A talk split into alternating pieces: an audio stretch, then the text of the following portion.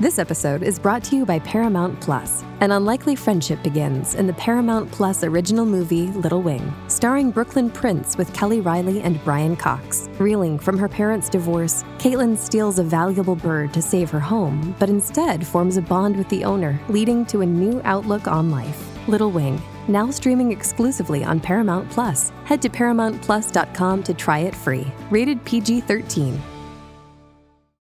Bonjour tout le monde, aujourd'hui nous allons voir ce qu'est un QTE. Depuis bon nombre d'années maintenant, les cinématiques dans les jeux sont devenues le théâtre de nouvelles mécaniques de gameplay, les QTE, trois lettres pour garder l'attention du joueur. Vous le savez, si l'on est logiquement actif en jouant, il y a aussi des moments passifs où l'on est simple spectateur, les cinématiques. Démocratisées avec l'arrivée du support CD qui permet de stocker de la vidéo, celles-ci ont pu donner aux développeurs les moyens de raconter correctement leurs histoires. Grâce à cela, les joueurs ont pu profiter de scénarios beaucoup plus complexes, mais tout cela en dépit de l'interactivité du média. C'est ainsi qu'est apparu un nouveau type de gameplay qui se passe pendant les cinématiques, les QTE. Sans doute que cela vous est déjà arrivé dans un jeu. Après un certain point passé, une cinématique se déclenche, vous baissez alors votre garde et là, sans prévenir, le jeu vous demande une action, vous obligeant à vous jeter sur vos boutons au timing idéal.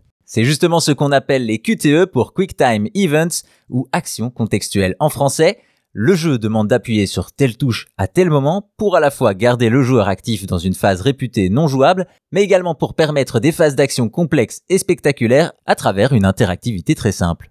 En cas d'échec du QTE, mauvais bouton ou mauvais timing, c'est souvent game over et on peut relancer la sauvegarde, Cependant, de nouvelles exploitations de la mécanique sont apparues avec des actions contextuelles intégrées dans les phases de jeu pour exécuter un ennemi par exemple et là on devra simplement réessayer si l'on rate.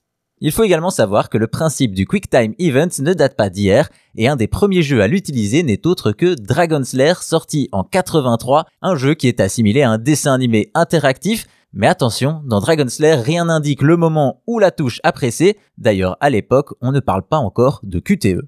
Pour la première apparition du terme, il faut attendre 1999 avec le célèbre titre de Sega, Shenmue, sur Dreamcast.